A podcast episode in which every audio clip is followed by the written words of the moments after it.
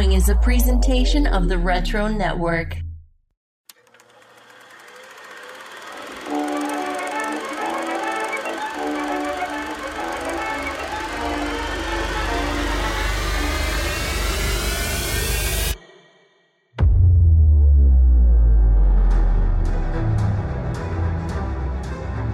Strap in, movie fans.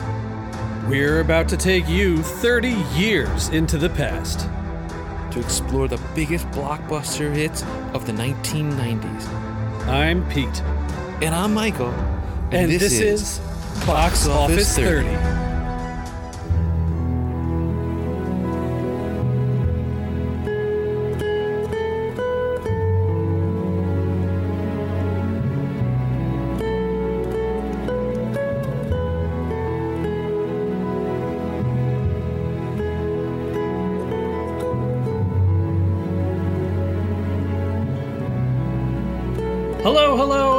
Welcome to Box Office 30 for August 1992. I'm Pete, and as usual, I'm joined by my good buddy and co-host Michael. How you doing, sir?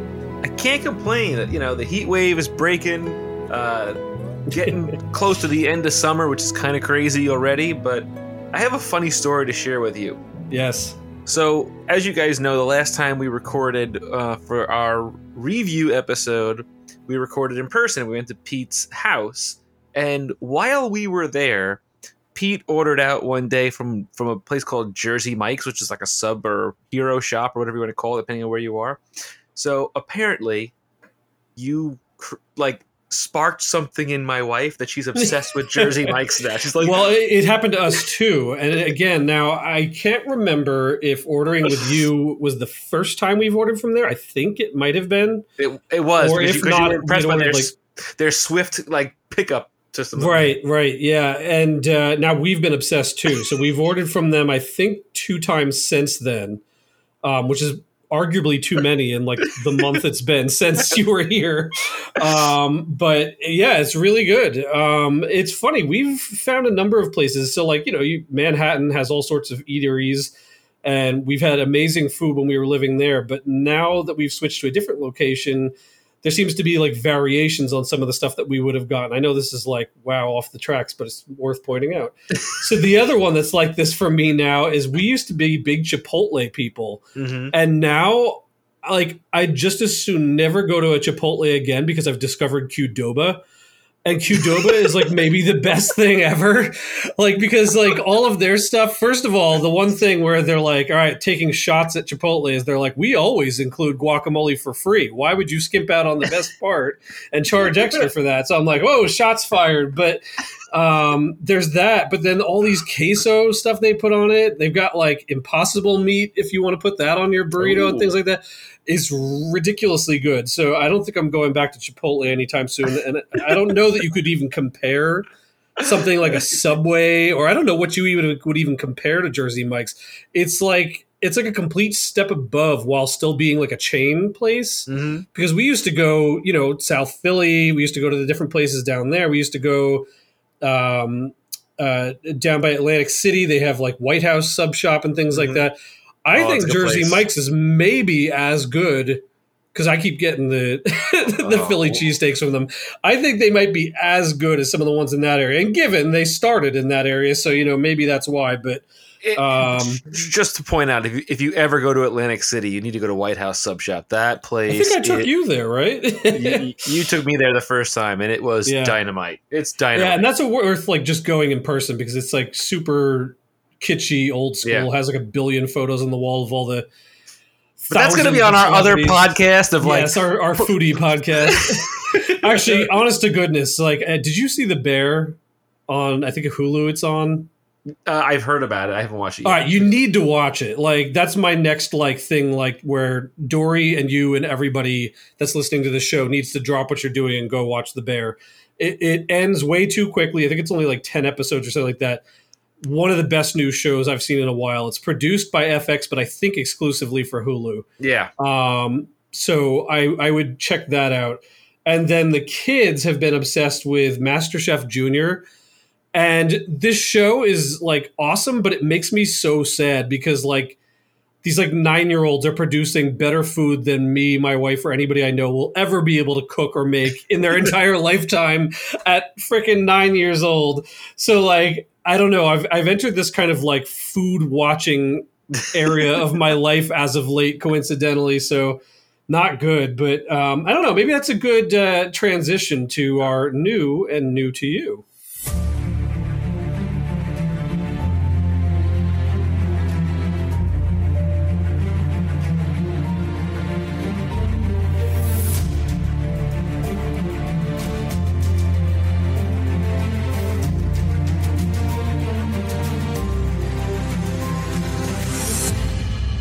Okay. So I've got a lot, believe it or not, because I've been you know on the train a lot more. Um, speaking of television shows, I've wa- I've been watching Station Eleven on HBO Max, and I really really like that. I don't know if I know what that is. What's a quick summary? What's that about? Uh, it's starring Mackenzie Davis. Basically, it takes place because a global pandemic hits, killing Yeah. most of the population, and it's sort of flashes backwards and forward between the start of the pandemic and about 20 years later. And it's the same character as a kid and adult and it's very interesting. It's based on a book which I, I think obviously if, if if it's a show based on a book pete will always prefer the book. That's just the way he is. But um it's an interesting show. It's 10 episodes. It was a it was a limited series and I, i'm enjoying it. I'm eight episodes in. Nice. Well, I guess on the TV front, let me catch up on a few things that that side of the tracks. Then, um, to pick up where we had previously left off somewhere, I finally got through the rest of Stranger Things. Oh, and, oh good Yeah, and I like offline of this podcast, Mike had said to me, like I sort of said, you know, I watched the first episode and it was kind of slow and boring, and I was like, let me go back and try again. Like I watched the second episode and I was like, all right. And he's like, just stick with it, all right. And so third episode, like it's like the gloves come off and it's like, oh, all right, we're back into proper Stranger Things at this point.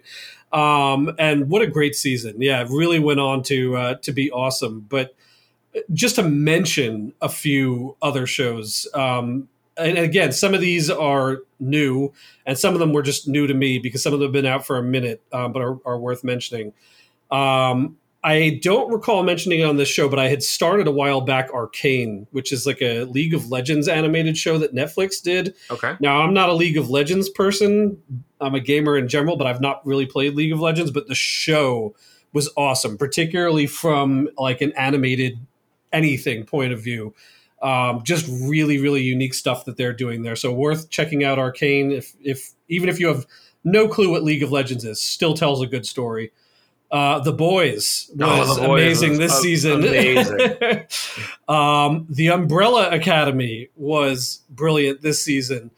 Um, I'm just getting started on the new season of What We Do in the Shadows, which is an incredible show. Another one well worth watching. I mentioned The Bear. Definitely check that out. Orville's new season has been awesome. Oh, Like, really? If you're somebody who used to watch Star Trek TNG back in the day and you're like missing your fix of that sort of a feel of thing, The Orville's such a funny show because it started off with that in mind, but like way more silly and comedy. And at some point, it's really become like a new Star Trek with some jokes here and there. Um, so it's actually like really well worth watching. They've put a lot of um, cool stuff into this new season, so that's been a lot of fun. Better Call Saul, I mentioned it before, but again, this this final season is just blowing my mind. Um, crazy turn of events here and there. So uh, check that out. Miss Marvel. Have you seen Miss Marvel? I watched Miss Marvel. Yes, I liked it. a So lot. all I, need to enjoyed do is watch the final episode of Miss Marvel. I'm five through. I'm back and forth on this show. I'll have an episode where I'm like, ah, this is awesome. And then I'll have one where I'm like, what is going on in this story? so I kind of keep going back and forth. So I'm hoping to like finish out. Um, I had a the few of sixth those episode that were, in- that were like hard to keep me awake, but like the, yeah. I want to Um, see where it ends. Uh, and then the last thing I have to mention, because it was incredible, was Man versus Bee. Did you see no, even just like in passing, like Man versus Bee? no, Do you know what this is? no. Do you know Mr. Bean, Yeah. Rowan Atkinson? He came out with a show out of the clear blue sky. I don't know what prompted this to happen. And honestly, I don't know why they call it a show because really it should just be a two hour, even if it's, I don't even think it would make two hours. It's like 10 episodes of like 11 minute episodes. um, and it's about that he has to. Um, he's he's gotten a job as like a caretaker for houses um, for people that like are going away and want somebody to watch their house. And it's his first time doing that. He's like separated from his wife. He's trying to patch up some of the stuff with that and his daughter. And everything should be fine for him. He's at this like gorgeous, stunning, you know, super rich person's house. And a bee comes in and ridiculousness ensues. He's just trying to like get this bee. The bee is bothering him. He's wrecking like million dollar paintings and cars and it's just him being ridiculous Mr. Bean sort of thing. And the kids loved it. So first of all, if you've got kids, it's it's it's like it's actually like kid appropriate um, satire. Um, but I, I wish they would just stick it into like a nonstop like hour and a half format because it doesn't need to be these 10 minute Mm-hmm. or these like 11 minute 10 episode things especially since they dropped it all at the same time so i don't know what that's about but i digress man versus bee Okay. check it out So I've got a, a bunch of movies, but I'm also going to end off with a, one more TV show uh, that I've been a big fan of from the get go is Westworld, and this season of Westworld is fantastic. It harkens a lot back to the intensity of the first season. It's very interesting. You don't see what's coming except for maybe one or two things. Um, really cool, fantastic sci-fi. The acting is impeccable. Uh, everybody in that show is dynamite. it's funny i really fell off the westworld bandwagon in i think season two Yeah, and I really need to get back to it. I think part of the problem for me is that Ange was like, nah, I think I'm done with this show. and so like when that happens, it takes away some of like the prompt to be like, let's keep watching and going through this. And her and I chug through some of these things together. So like at some point I just got to throw it back into my to watch list and, and get back into it because I, I thought it, the first season was pretty cool, but it slowed down a little bit in the second. And I think I just have to get over that hump. yeah, the second and third are a little bit hump worthy to get over, and then the, this fourth season is fan. And, but because of that, I, I have always wanted to watch the original Michael Crichton movie, um, starring Yul Brynner, and I really like it. And essentially, it's the same premise, but ultimately, the show takes it so much Oh, further. yeah. And it, you know, hundred percent. Yeah, no, I mean like the original couldn't do justice to the high what they're trying to do. Yeah, it's just Uh, budget and you know, technology. and- technology limitations, the whole nine yards. Yeah, So, so now I'm going to go to my movies list here. So first thing I saw, we watched Lightyear on Disney Plus. excellent. Yes. For those I who don't know, really like it. and it's already have dropped by the time we're recording, it'll be out by the time this podcast out. It's available on Disney Plus now. I think it came out on the fourth or something like that. So Yeah. check that out. I really, really enjoyed it. The whole family, all of us watched it together. I was not bothered by Tim Allen not voicing Buzz Lightyear. Yeah, Um, Yeah, I know that was like a controversy for a minute, but I don't I don't really get it. You know what I mean? Like I understand I, I guess it's because there's like a little bit of like a discrepancy that like in I guess the kids puppet show Woody and Jesse sound somewhat like themselves, you know, from those characters. I, I think the toy Buzz is like almost like a takeoff of like being like a sillier version, I guess, where you can have Tim Allen. I don't think I would have been worried if I had Tim Allen. But the reality of it is, I think the reason that they went with Chris Evans is pfft, he's Captain America. People Right. like he's a young, marketable star, and like Yeah. I think they probably decided they just needed somebody like that to, to sell it as well. You know? and you could also Um, see that, like, if Tim Allen was delivering some of those lines, they may have come off more jovial and Yeah. and goofy, as opposed to when he's trying to make it a little bit more serious. I think it. I think it's the feel of this movie is why they couldn't go with Tim Allen. And again, not to take anything away from Tim Allen. I, like I know there was some like talk this had to do with conservative versus liberal. I- I don't think it has anything to do with that for me. I think for me, it's just as you said. He, he's got that bombastic, you know, like kind of thing to him, and I just don't think it would fit the tone what they of the were trying to do this character. So Yeah. I, I think that's why they went the other way. But yes, So my next movie that I have, I don't know if you guys have seen this yet, but this was the first movie that I've taken Grace to see, the two of us alone, we went and saw Super Pets. So I have not, um, and it's only because I'm running behind, much to Zoe's chagrin, uh, on getting her to the movies. So we were going to go see um, Minions: The Rise of Gru a couple of weeks back, which she was like really itchy to see for some reason, which is kind of funny because I really like the Despicable Me movies, Mhm. but I've always felt like the kids are like Meh. fine to lukewarm on them. Um, funny enough, both kids have been really into the concept of the minions and like some like this like like there's been a lot of like minions YMCA being played on my echoes around the house lately. I don't know how they got into that. The little one wants nothing to do with seeing the movies though is the weird part. Like she just does not want to watch them. Um so we finally actually as my first pick of a movie for the month went and finally saw that the other day on the 7th um, and it was good. It was fine. Um, i don't think any of the movies have been quite as good as the original despicable me. They've all kind of been like fine after that but they're all completely watchable. Um, but she was asking about super pets and i'm like well you were asking i was like what do you want to do super pets or rise of gru and she actually opted to see rise of gru out of the two so that's what we did that so maybe this weekend or next weekend we'll go see super pets but it, it is in our to-do list So I really like Super Pets. Grace really liked it too. We both had a lot of fun. It's very funny. Uh, Kevin Hart is hilarious and. All the vo- the voice actors are great. The one thing that I realized is DC slash Warner Brothers dropped the ball hugely on this movie. First in marketing, B in promotion, and also toys. There's not a toy for this movie. There's not a there there's will not a, be there's not a pajama shirt. Nothing. if there isn't there will be i'm sure I was shocked. Like Grace was like, "Oh, I want, I want a ace dog," Uh, and I'm like, well, "There isn't any."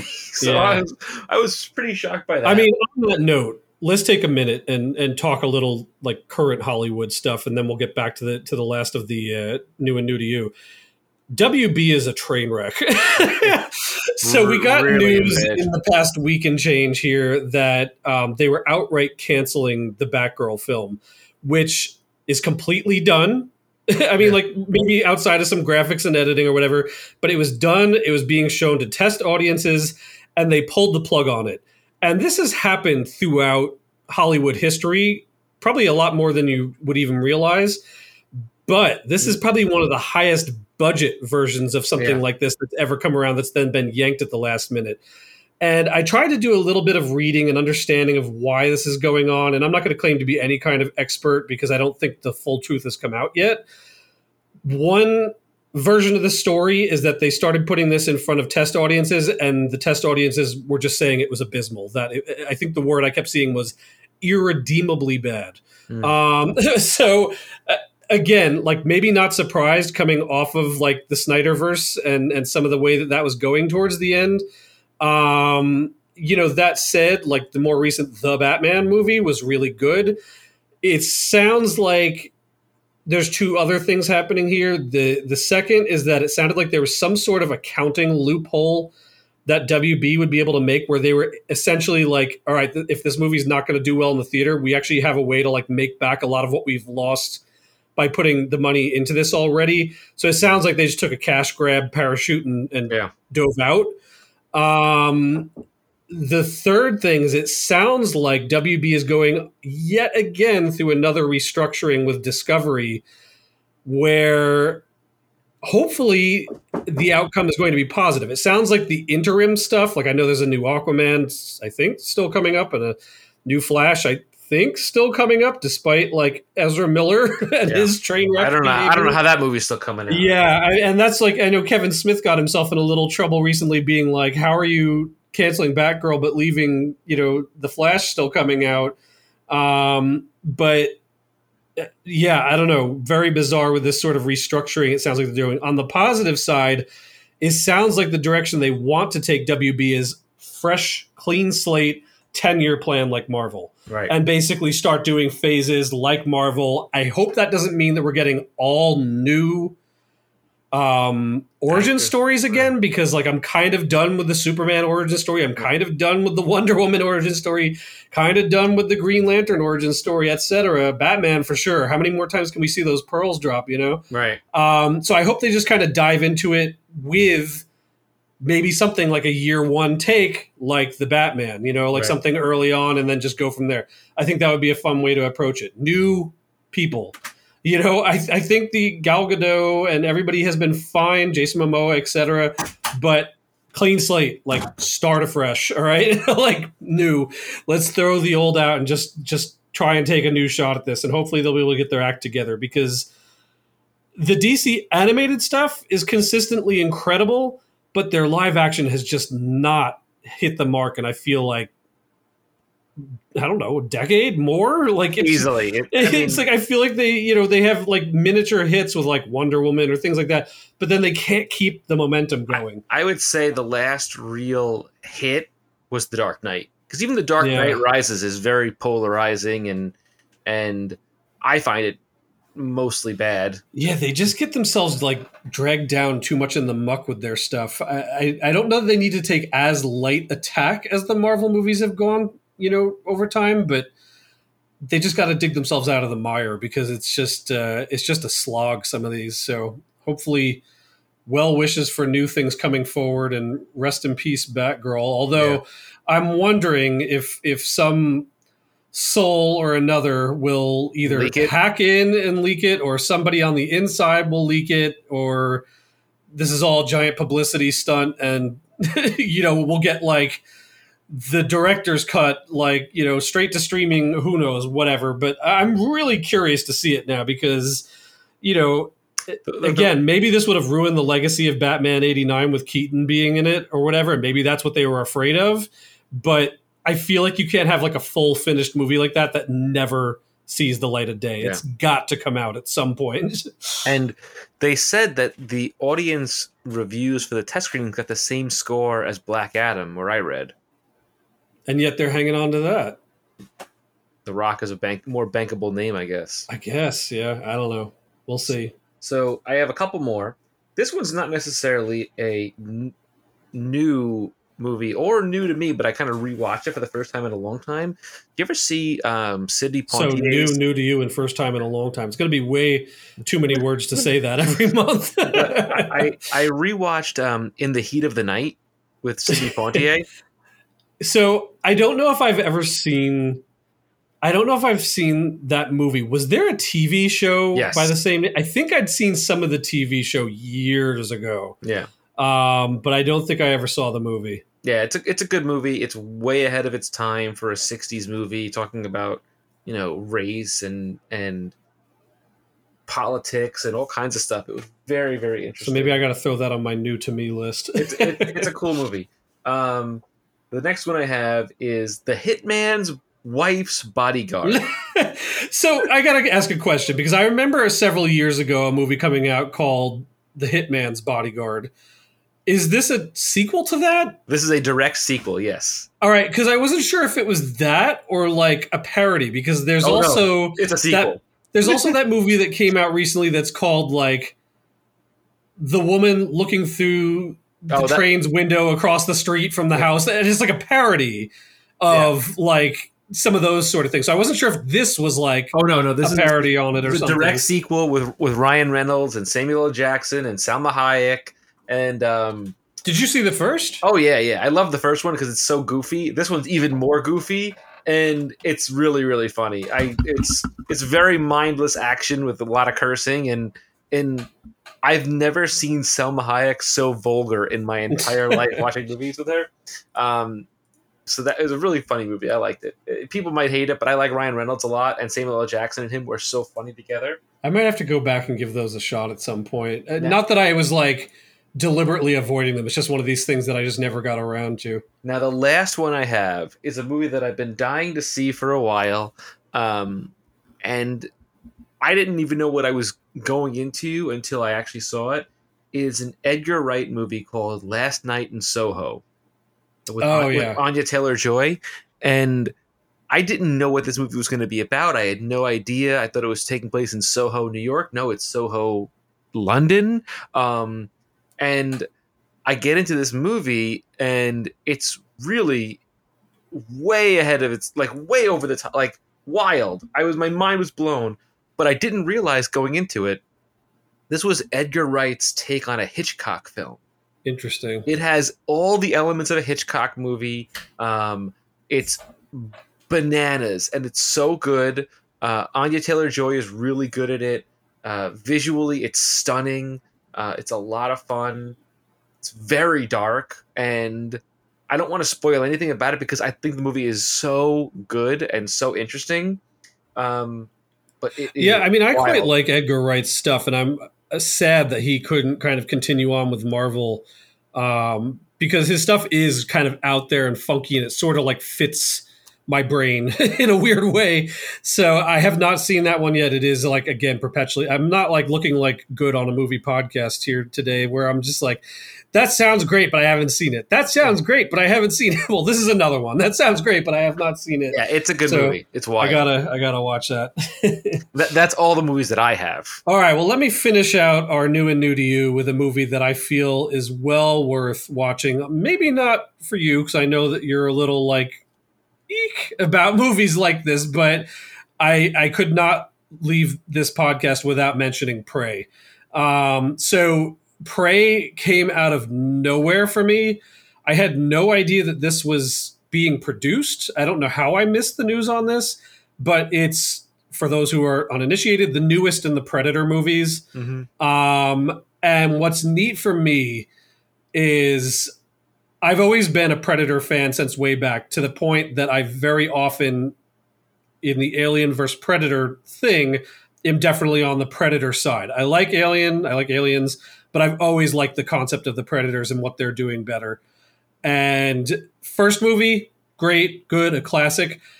This is an unpopular opinion. I really love Predator 2 with I Danny like that Glover. too. That's great. Danny Glover makes that movie great. I think it's maybe the lowest rated of the batch, though. I could be wrong about that, but I think a lot of people are kind of like really meh about that movie. Um, that was probably again, and I've talked about this before. Uh, again, my intro to the Predator movies, um, so I kind of have a special place for it in my heart. And at the very end of Predator Two, as a reminder, or for those who haven't seen it, Danny Glover defeats the Predator. But unlike in the first one with Arnold, where it sets off like a nuke and like, you know, blows the whole area up, this one isn't able to do that. And so like Danny Glover's like alive, and you're like, oh my God, he made it. And then in like one of the coolest moments, especially from like a little like kid watching his first Predator movie's point of view, all these predators uncloak around him, and you're like, "Oh shit!" you know, he's he's dead. Oh, whoa, no, that's not good. But instead, they're like, "We respect you for having defeated one of us," and they give him this pistol from 1715 on it, and Prey takes place in 1718. And you see where this pistol comes from, and it's like, Wow. oh, awesome payoff! Years and years and years later. so, um, the best way I can describe Prey, um, it, I mean, the story is about like this um, youngish Comanche girl who's trying to prove herself as a hunter and a warrior in her tribe. Um, and as they do, one of the predators drops in on on Earth or wherever and does one of their um, hunts. What's cool about this movie, though, is and again, like the predators, I've always thought are neat for their technology and like sort of how they do their thing. They're calling this predator the feral predator, and what's cool about him is unlike some of the ones in the past that kind of like use like sort of like fisticuffs, you know, like hand to hand battle as a last resort.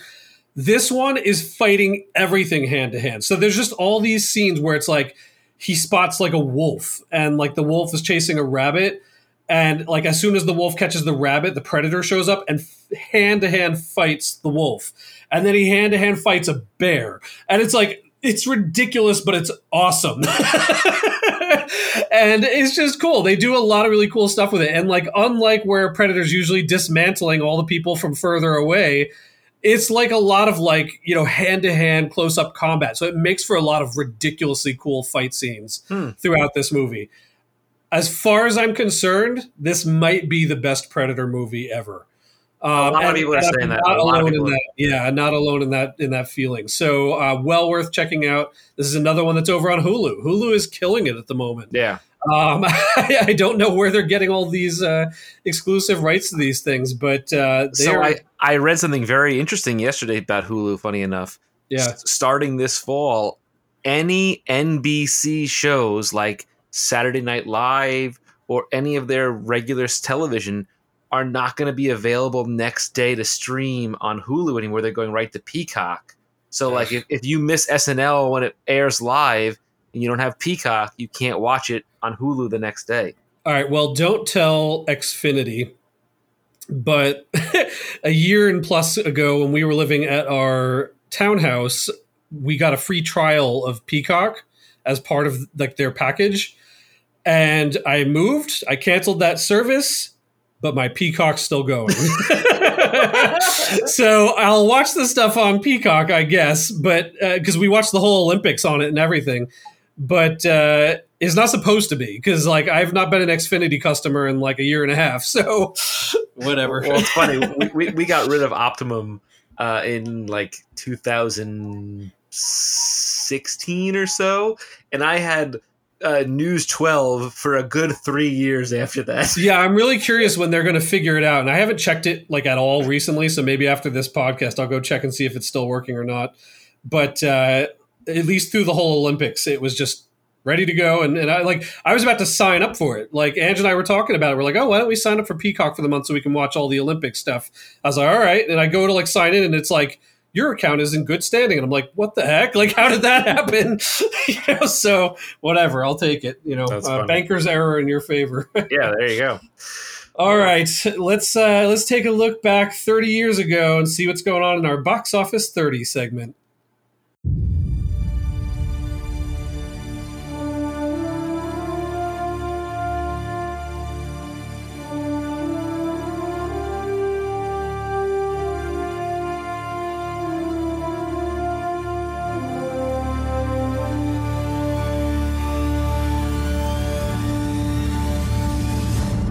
Okay, welcome to August 1992. I'm not going to lie, I'm not going to sugarcoat. It's kind of a funky list this month, folks, There's but stick with us. 44 movies that came out. yeah, well, and again, 44 on the overall list. Our our cut down list is like half that or a little less.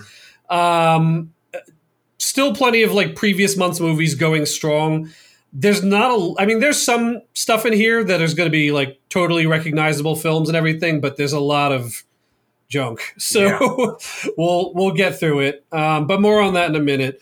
Our top film for august is unforgiven with an august gross of 55.6 million dollars.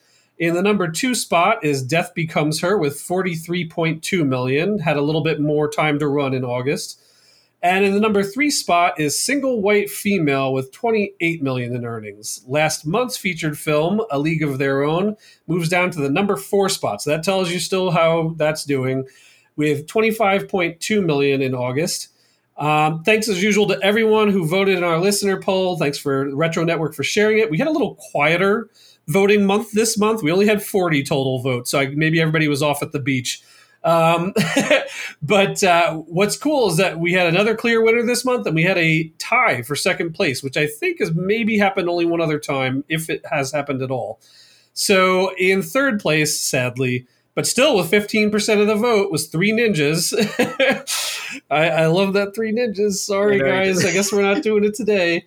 I wonder when Surf Ninjas comes along. That's another really good one. I might have to see if uh, Adam ever did a. Uh, I know he's a big fan of that. Uh, uh Surf sure, Ninjas. I'm sure he did. Uh, yeah, if not, quest. it might be worth digging out and doing a sequel quest on on that one. Um, Death Becomes Her and Buffy the Vampire have tied at Buffy the Vampire Slayer, I should say, uh, tied at 17.5% uh, which is cool. And then at 50% of the vote, Unforgiven. Maybe not surprising. So I honestly think that people just did that. They, they wanted to torture me.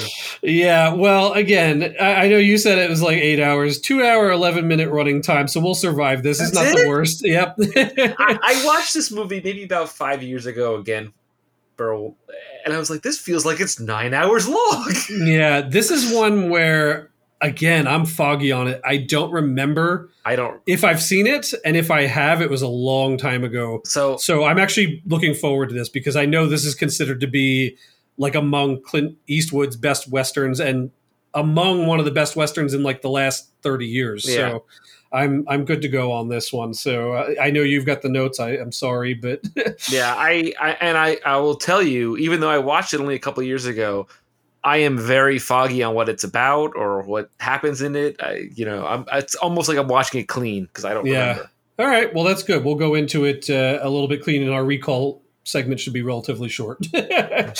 so, looking at our list this month, obviously, like I said, Unforgiven's number one. Looking down the list to number three, Single White Female.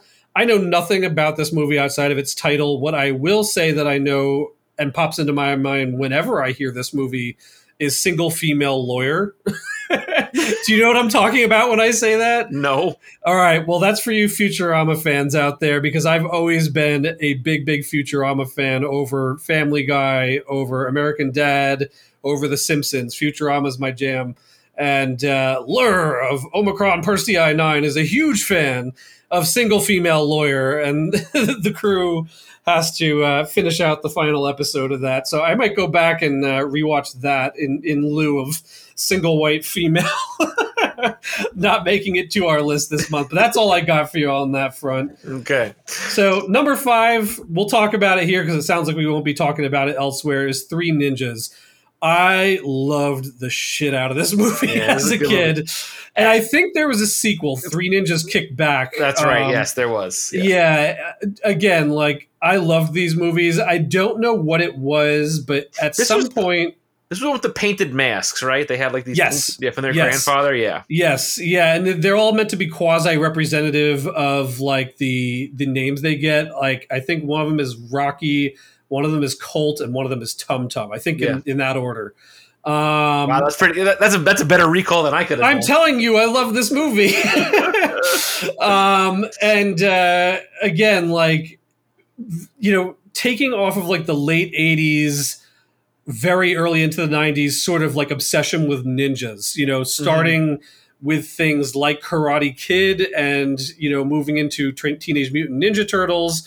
And then it's kind of just like the gloves come off from there. There's so many ninja movies during this era, and particularly a bunch that start getting, you know, aimed towards kids, like the aforementioned um, Surf Ninjas. right.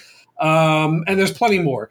Um, my brother and I would put this on VHS on loop. We both loved this. We both were like, like my brother's like, I'm Tum Tum and you're Rocky. And it's just like, all right, you know, like, and like we were like totally into it. We'd be like doing like, you know, like kung fu kicks and stuff in our living room while we're watching this. We were very into this.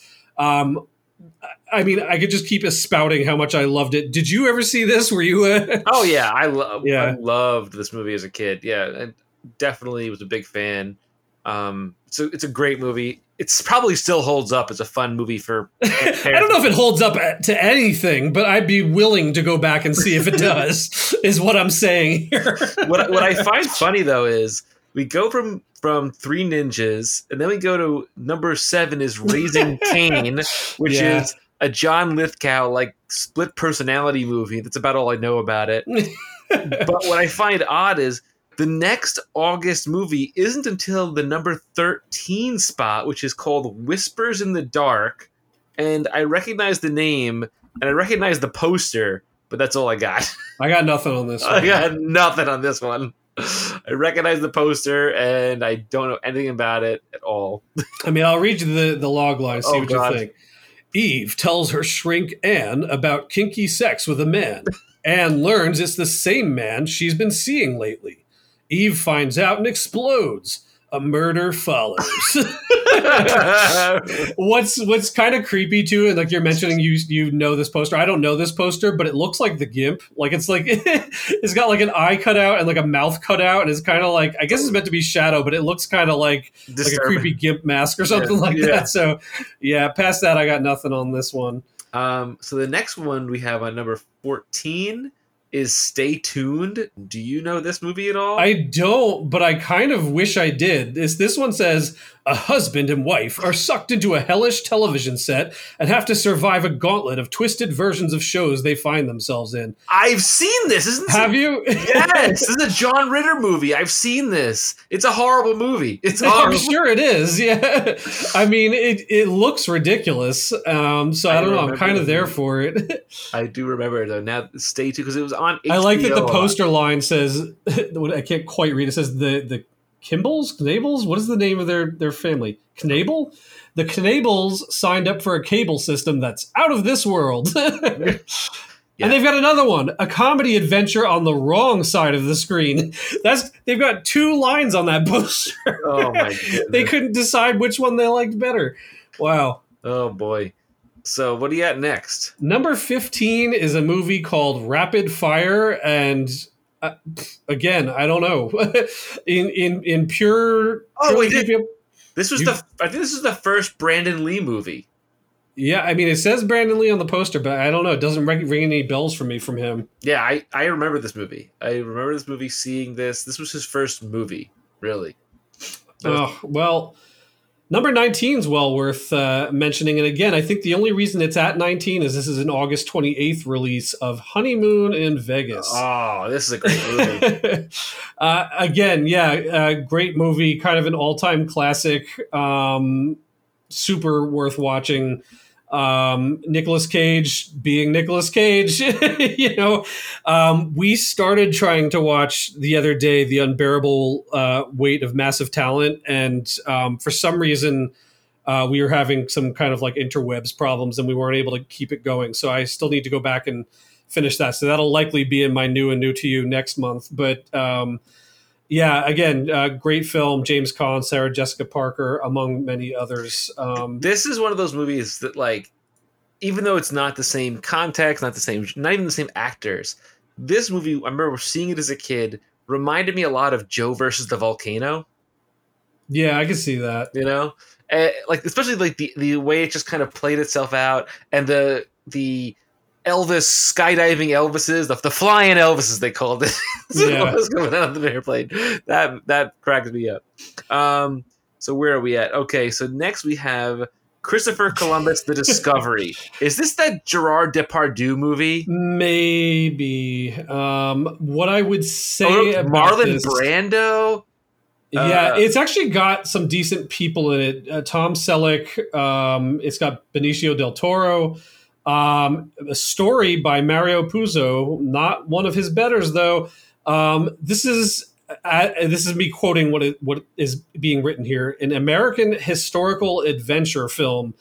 Um, this is sitting at seven percent on Rotten Tomatoes. I, I did not see this movie. I, it sounds like I'm glad I did not see this movie, so I got nothing else on this one. I want to take the next one. You got it. The next one is a movie called Diggstown at 22.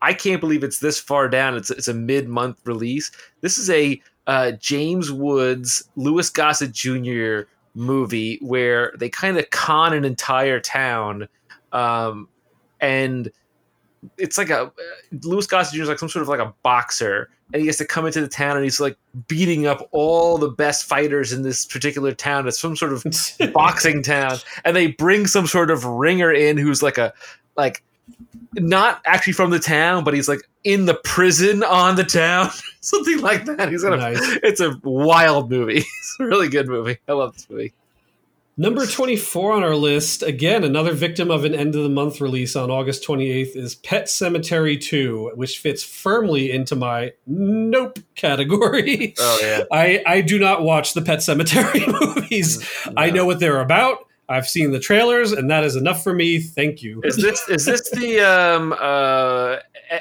eh, this is the eddie furlong one right the the Um, I I can't say for sure. Maybe. yeah he's on the poster yep edward furlong yep yep Ugh, no thank you pass Uh, yeah. All right. So again, it gets a little funky down here. There's some maybe noticeable names, um, but I might run through some of these somewhat quickly. Um, if you know one that you know, feel free to call it out. So starting at number 26, we have The Gun in Betty Lou's Handbag. It looks Nope. like it's a re-release, though. I mean, look at this poster. Yeah, I don't know. I don't get it. I I, um, we have Twin Peaks Fire Walk with Me. I know this Um, movie. I know this movie. Yep, I've seen some of Twin Peaks, probably not enough to have good geek cred. Mm. I did not see this, um, so sorry, guys. um, the next one on the list, uh, Little Nemo: Adventures in Slumberland. Um, funny enough to me, it looks like an animated movie, maybe even Sounds like it. an anime? This might be an anime. I know this movie from the NES game from way back in the day. Um, I, I actually kind of didn't realize this was a movie. Um, I can remember like being eight ish years old and playing this on the NES at like friends' houses, and it was hard as hell. I remember that. but that's all I've got for for Little Nemo, really. Um, we have at number 31 Freddie as F.R.O.7, which is a Miramax film. Let's let's read what this is about. Again, it looks an also animated. like an animated. A French prince who is turned into a frog becomes a secret agent and goes to England to stop an evil plot that begins when fabulous or famous buildings there start disappearing. Sorry, peeps, this did not cross my uh, No, young kid viewership, uh, even as an animated film. definitely not. So Yeah. th- then we have at number thirty-four, a brief history of time. Yes. nothing on this one. So I, I have not seen this, but um, if if you're a Stephen Hawking person out there, you know what this is entitled after his book. Um, it's basically a film about Stephen Hawking, um, and the title comes from his his title of his book. Um, there's been some better movies, or I shouldn't say better, but more recent movies made um, that are, are pretty cool about Stephen Hawking. Um, but I have not seen this one, so I, I can't really comment so much on it. So the next one we have is Storyville at 35, which is a James Spader movie. I don't know this one either. I looked at the poster. I don't recognize it. Yeah, no, this one does not uh, make it into my uh, list. Um, the second Miramax film on our list at number 36 is a movie called Johnny Suede. A struggling young musician and devoted fan of Ricky Nelson wants to be just like his idol and become a rock star. Okay. All right. Sounds like a Miramax movie. right, I'm gonna I'm gonna run us down the rest now here because I don't think these I don't know what they are. Uh, Light Sleeper, The Living End, Mistress, London Kills Me, Drive, The Ox, and Bed and Breakfast, all the way down at number 44. Um, Nothing. I don't know. we are past the Miramaxes into um, stuff that I just have no clue about. So uh, Fi- Fine Line Features is another one of those weird, and and there's a couple of those on here. You got uh, October Films, never heard of them. yeah, Rainbow Releasing, yeah, these are really yeah. like This is this is the dregs. Um, deep the, indies. the 44 uh, bed and breakfast makes six thousand five hundred thirty six dollars. So yeah, some people must have went to see it, but I don't know who it was. All right, so that's going to wrap it up for our list for August. Thank you for sticking with us through it. I know it was a little bumpy road. wow. Some good ones in there mixed in with a whole lot of junk. by the by the way, this bed and breakfast movie is a Roger Moore film. Interesting. Roger Moore and Talia Shire. Yeah, I don't know about it. they didn't have they didn't carry the weight of India of uh 007, I guess. Well, let's leave off for better films in our recall segment for Unforgiven.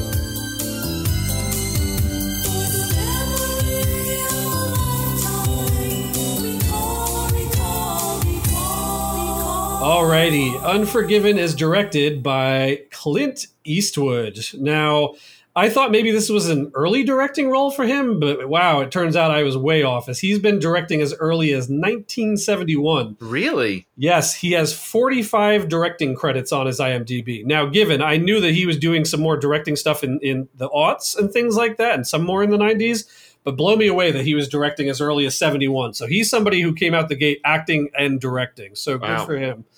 He's most well known as the actor behind Dirty Harry and many other roles, but he has a prolific and highly successful directing career with titles such as Million Dollar Baby, Gran Torino, which is one of my all time favorites, The Bridges of Madison County, Flags of Our Fathers, and really way too many more to list. the the Sergio Leone uh, of yeah Sergio Leone the, the spaghetti westerns of the Man with No Name. Yeah, and again, like that's where we get something like Unforgiven because he Sergio Leone, a lot of people have imitated him, but he was literally his mentor. So, um, pretty cool. Uh, this is written by David Webb Peoples, who has written such gems as Blade Runner and Twelve Monkeys Wow. but oddly has not done much of note since the mid 90s. Um, he has these three successes between Unforgiven, Blade Runner, and 12 Monkeys. But look at the difference in genre, though. You have I know, Blade yeah, Runner- very kind of like eclectic mix of stuff, Yeah. but um, he has a pretty short list, and the rest of them are kind of like, eh. Hmm. Um, you know, like so. I don't know. He he came out with some real winners, but he came out with a couple of dingers too. And uh, again, he's over in his 80s now, but um, hasn't really done anything for quite a few years. So I don't know what that's about.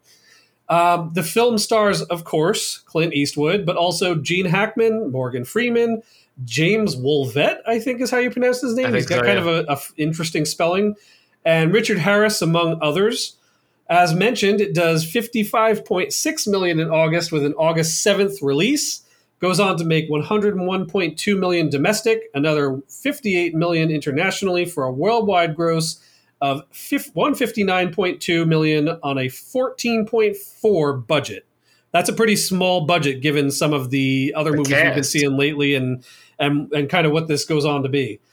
Um, now we don't always talk about this, but I thought I'd point out that Unforgiven also won and was nominated for a number of awards, including Best Picture, Best Director for Clint Eastwood, Best Actor in a Supporting Role for Gene Hackman, and Best Film Editing for Joel Cox at the '93 Academy Awards. So not too shabby, taking home four, I think, out of like I think they had 15 like, or so nominations. either, either 15 or 11 six in my head. Yeah, I think they have nine others that are just nominated, something like that.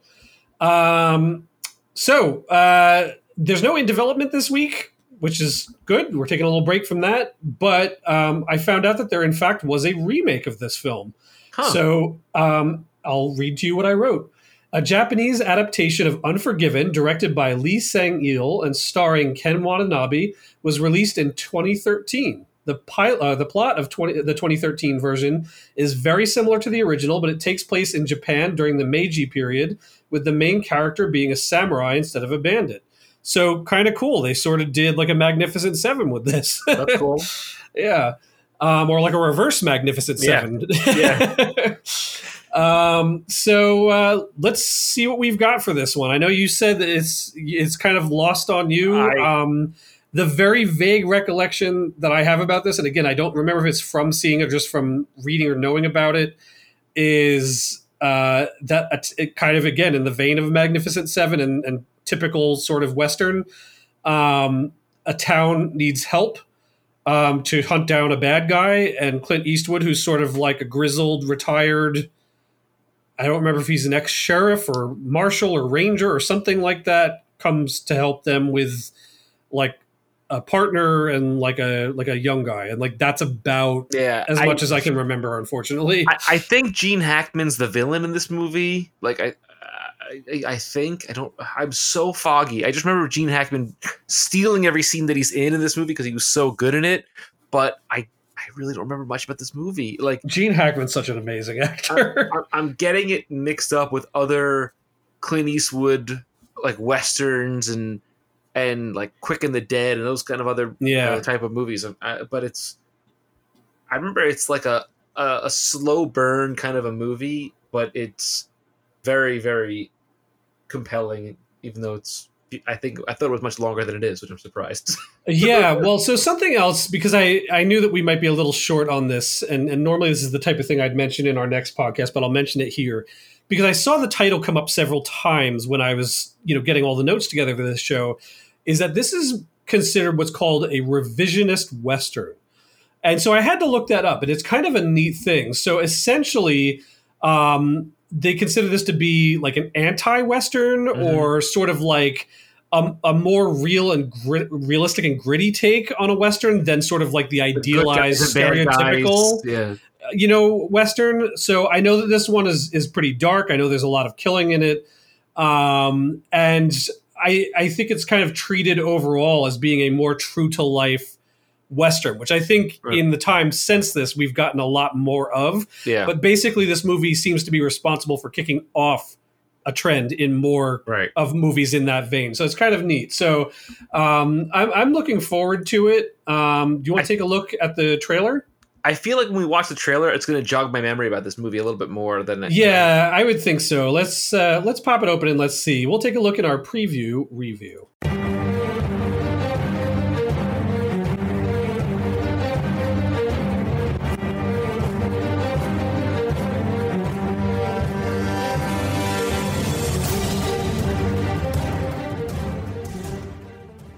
Okay, I'll count us down. Three, two, one. Step over to the office and get the bullwhip. Mm. A whipping? That's all they get after what they've done? Get out of here! Uh, it's looking like he's the sheriff. It was a matter Gene Hackman. of honor Oh, I love this guy's voice. in a time when lawmen were killers, yeah. Got the movie voice guy.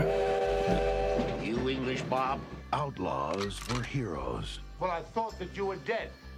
Hell, I even thought I was dead. Hmm. Till I found out Yeah, I was the- in Nebraska. I, I think the sheriff's the bad guy. Reputation You're the one who killed William Harvey and robbed that train over Missouri. was as good as gold. Oh, there he is. Oh, there he is. All right. Yeah. Calling yourself Mr. William Munny. Say what? You don't look no meaner than hell, cold-blooded damn killer. I ain't like that anymore, kid.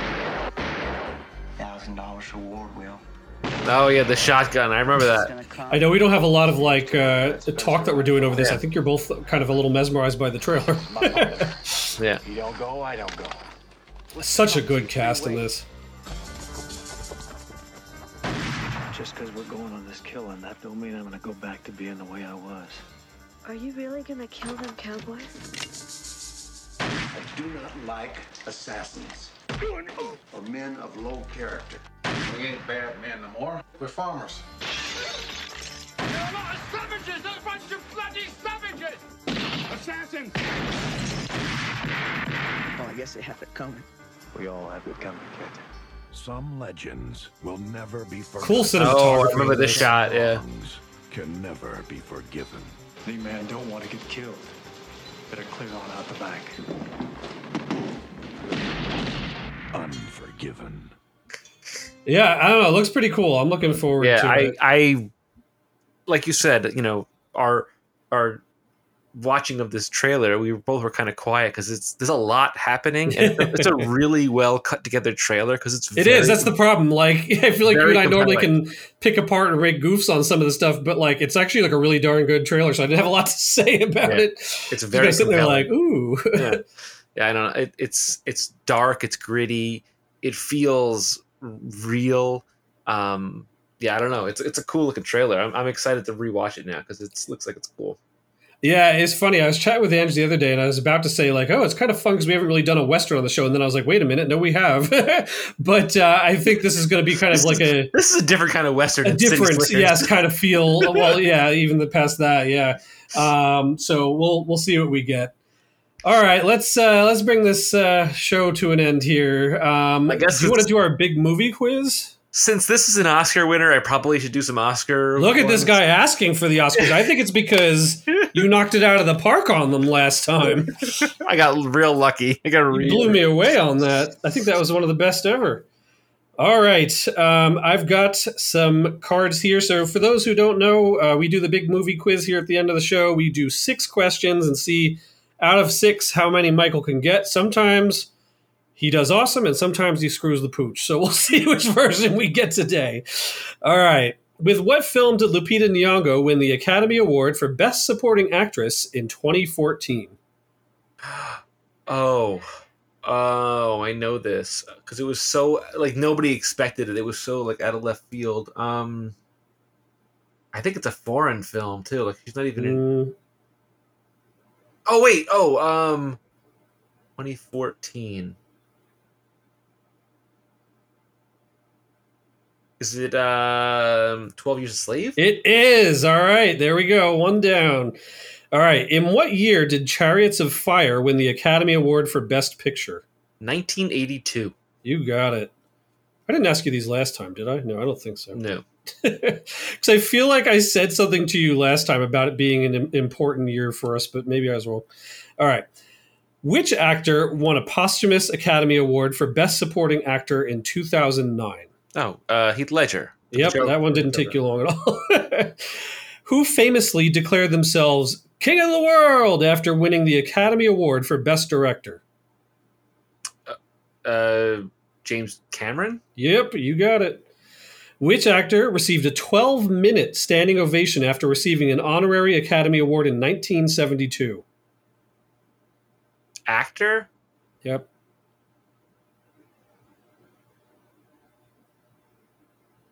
I'm going to give you a hint in so much again as that this is an honorary Academy Award, so you got to think old school. Uh, was he alive when he received it? Yes, Um. I think. Yeah. Uh, like uh, I want to say something like like Jimmy Stewart or like uh, Cary Grant. or something Like that. Keep going. Further back. Further back than that, like Chaplin. Chaplin, yes. Charlie Chaplin. I'll give you a half point on that one. All right. With which film was Sylvester Stallone nominated for Best Actor in 1977? Wasn't it Rocky? It was Rocky. All right, so we'll give you five and a half out right. of six today, which again is not bad. Man, all of a sudden, somehow, Oscars went from your worst category to your best category. It's it's, it's a clicking on all cylinders, I guess. yes, Fire yes. So All right, tell how the folks how they can get in touch with us. So, if you want to get in touch with us, honestly, the best way to reach us is through our Twitter, which is Box Office 30. Uh, you can also get us on Facebook at Box Office 30 as well. And if you want to see anything on our Instagram, it's Box Office T H I R T Y. Um, you can also go to our website, boxoffice30.com, and check out some back episodes. You can subscribe to us wherever you listen to podcasts on iTunes and Podbean and whatever other podcasting platform. Um, you can find us through the Retro Network as well. And we want to thank uh, uh, Mickey and Jason for all their support and and just giving us a platform to talk to each other for an hour and a half twice a week or whatever about movies and, Yep. and and restaurants and food. Whatever else we got off onto, yeah, we we, we got Um, into a couple different. Somehow we're still only around an hour for for getting off on all those. So. Yeah, really, we got a wild tangent. I, I think we just have nothing to recall about this movie. I have no recollection of how to explain it. Um, but no, uh, honestly, we get a lot of fun stuff through Twitter, and I love hearing from people. You can also go to our TeePublic store and get you know some merch if you want to. I saw a bunch of cool things that I'm going to order for myself, and uh, you know, just have to have nerd stuff to wear around town. I like it. Um, if you have any feedback for us or thoughts or give us a you know a five star review on iTunes that would be awesome we want to hear from everybody and know what they think of the show and who's out there listening Absolutely. All right, folks. Well, that's going to do it for us this month. We will see you in another two weeks for our review of Unforgiven. In the meantime, have a fun end of summer. We'll see you then. see you later bye